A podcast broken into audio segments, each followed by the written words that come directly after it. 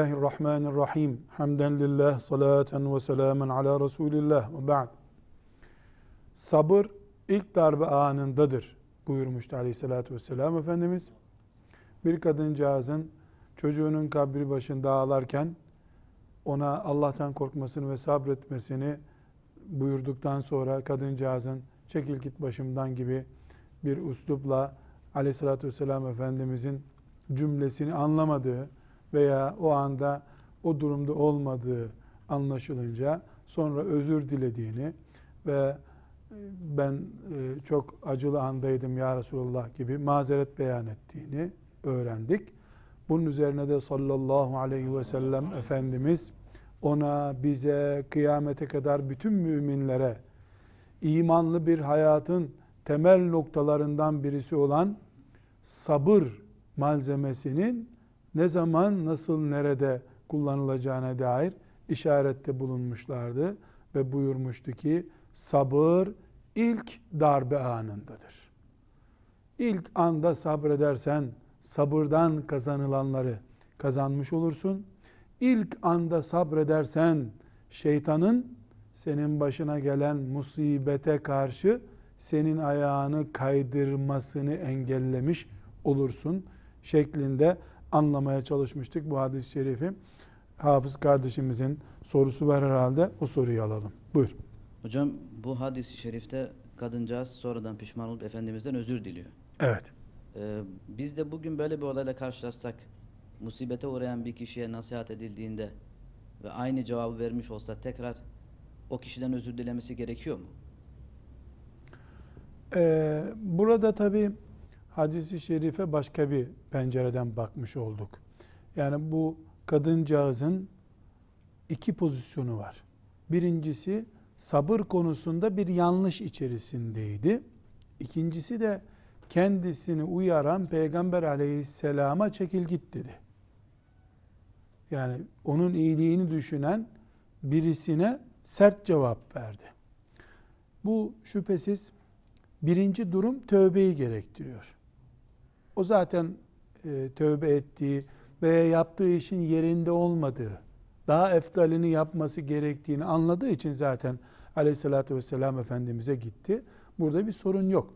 Ama onun iyiliğini düşünen birisine karşı bu sert çıkışı, onu yani çekil git başımdan gibi bir uslupla uzaklaştırmaya çalışması Müslüman ahlakı açısından mahsurlu bir davranış.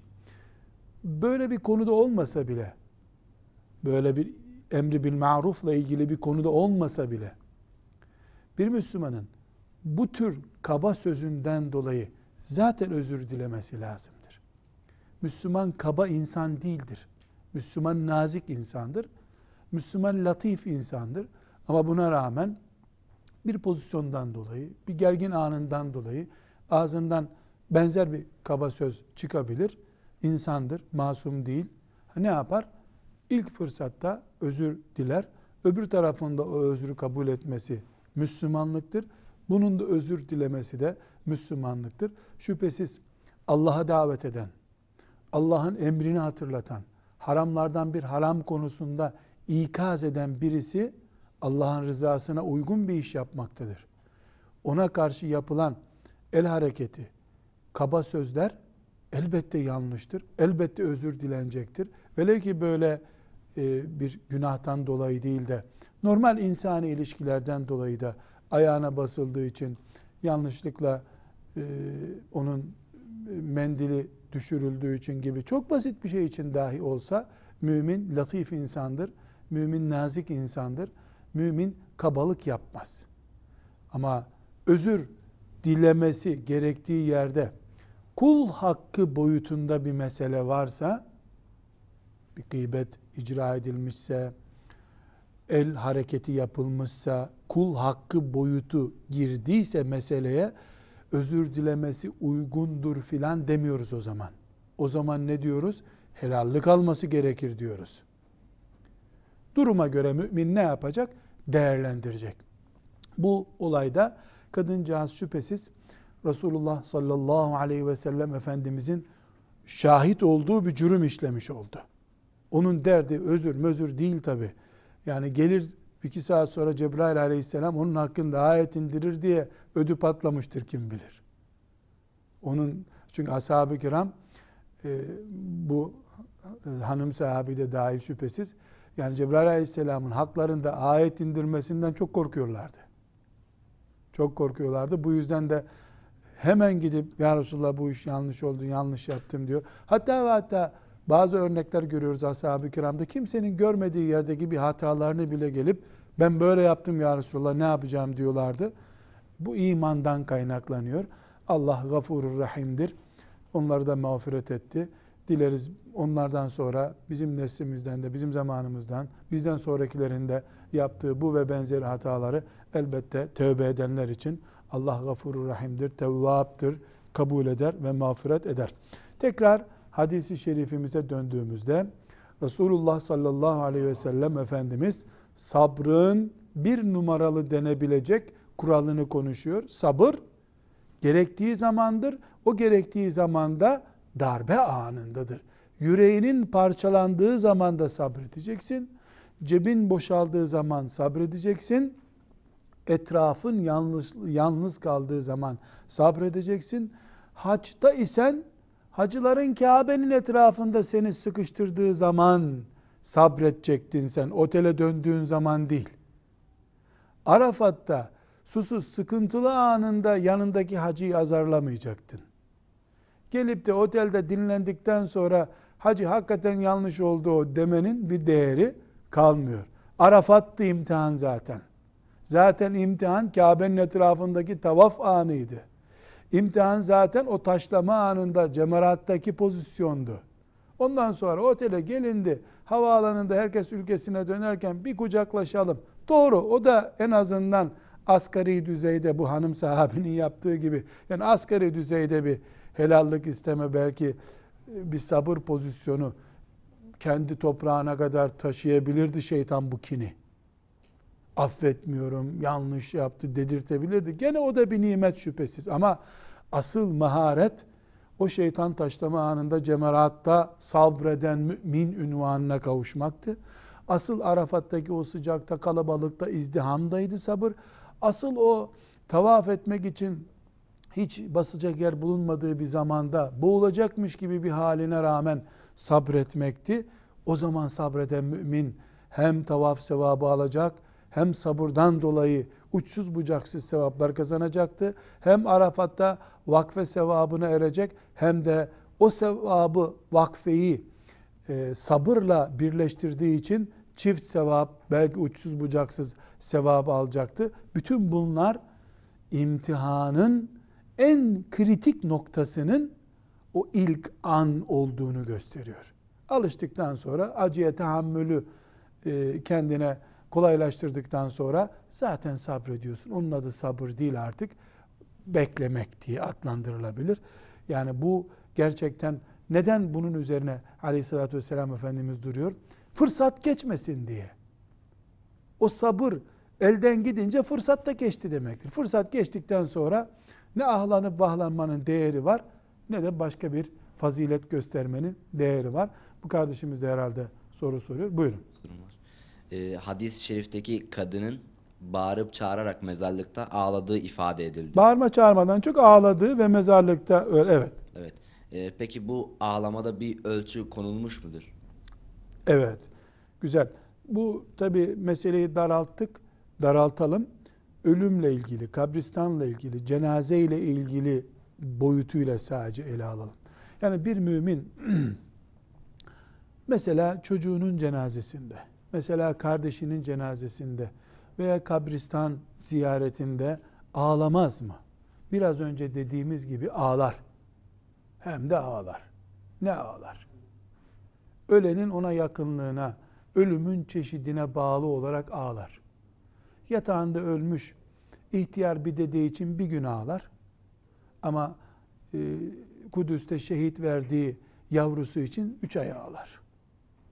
Veyahut da elin bir kazada kaybettiği bir yeğeni için bir ay ağlar. Beş ay ağlar. Ağlamak fıtratımızda var bizim. İnsanız.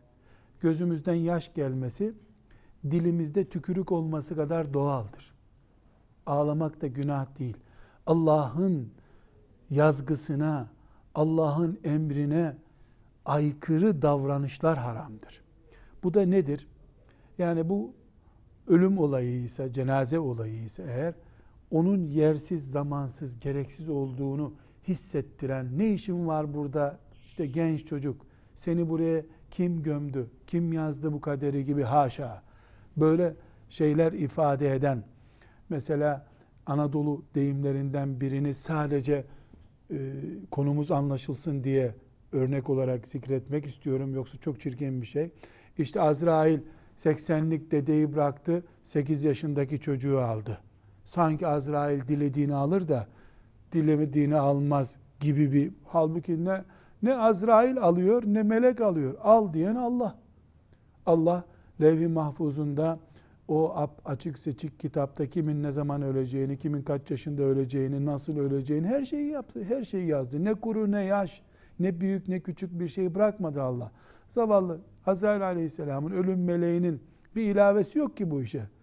O da fani, ölüm meleği de fani. allah Teala'nın emrini infaz eden bir görevlisi sadece. Şimdi orada Allah'ın emrine, Allah'ın yaptığına karşıymış gibi hissiyat veren sözler günah. Bir. Bir. İki, ağlamak suç değil. Ama erkeklerle bir arada bulunan bir pozisyonda mesela kadının başını saçını açarak bağırıp çağırması, erkeklerin dikkatini çekecek bir pozisyonda ağlaması yasak. Yoksa ağlamak yasak değil. Üç, yani ağlamak yine yasak değil ama bir müminin heybetini yitirmesi yasak. Mezarlıkta ağlayabilirsin. Ama 40 gün, 50 gün, 70 gün oldu. İşe güce gitmiyorsun. Burada ne arıyorsun? Bu acıyı unutamadım. Ölüyle ölmek de yasak. O kadar da değil. Bu yüzden dinimiz bir şehirde cenaze olduğunda üç gün başsağlığı hakkı tanıyor. Gidip üç gün içinde başsağlığı dileyebiliyorsun. Uzak şehirden gelenler 15 gün içinde bu başsağlığı dileyebiliyorlar. 3 ay sonra gidip de bir Müslümana başın sağ olsun denmez. Bu edep dışı bulunmuş. Niye? 3 e, ay sonra bu acıyı hatırlatma bu insana. Bunu zaten yüreği parçalanmış. 3 ay üzerine hafif hafif küllenmeye başlamış acısı. Ah nasıl oldu bir daha anlat bakalım bu kaza neydi? İşte doktora niye gittiniz diye ikide bir acıyı hatırlatmamak lazım. Bu yüzden taziyeye bile kural konmuş. Bir edep konmuş. Bir ahkam konmuş. Mümine e, başın sağ olsun demek müminlik haklarındandır. Taziyede bulunmak, acısına ortak olmak, cenazesinin zahmetlerine katılmak müminlik, müminlik haklarındandır. İslam edebindendir. Ama dağlamak için değil. Ve gösteriş olsun. Yani ben seni cenazene gelmiştim, bilmiş ol diye de değil. Allah rızası için. Kardeşin acısını acı bilmiş olmak içindir bu. Yağcılık için, gösteriş için değil, riyakarlık için değil. Bu nedenle ağlamak değil suç olan, yanlış ağlamaktır suç olan. Bayanın, erkeğin de bir durumu değişmiyor burada. Elbette bir baba, elbette bir dede küçük bir cenazeye, küçük bir yavrunun ölümüne ağlar. Lakin ağlaması da hikmetli olmalıdır. Ağladığı tefekküre neden olmalıdır. Yani bir insan cenazenin başında veya başka bir elim facianın başında ağlarken kendisi o cenazeden o faciaya uğramış insandan daha kötü duruma düşmemelidir. Vakarını korumamalıdır mümin. Evet, mümin cenazede de ağlar, acı çekince de ağlar, deprem korkusundan ağlar, ağlar. Ağlamak ağır değil. Lakin öyle bir dine müntesibiz ki elhamdülillah camiye giderken Allah'ın en büyük emirlerinden birisi olan camiye cemaatle namaz kılmaya giderken bile müminin koşması mekruh. Neden? Çünkü o koşma pozisyonu onun heybetini dağıtır. Halbuki o camiye farz namaza, cumaya yetişmek için koşuyordur. Hayır, kantar içerisinde kalıp camiye koşma diyor. Heybetin dağılmasın diye. Bu kadar müminin heybetini, vakarını öne çıkaran bir dinin mensubu bir mümin kameraların önünde. İşte yarın gazetelerde resmi çıkacak şekilde perişan, dağılmış, saçı başı dağılmış, bayansa saçı açılmış, üstü kıyafeti bozulmuş bir haliyle matem görüntüsüne bürünmez mümin. Ağlar, yüreği parçalanır. Gerektiğinde çekilir, gizli odasında ağlar. Lakin heybetini dağıtmaz, imanını zedeleyecek, mümin kimliğine zarar verecek bir pozisyonda bulunmaz. Tekrar hadisi şerifimize dönüp toparlayabiliriz.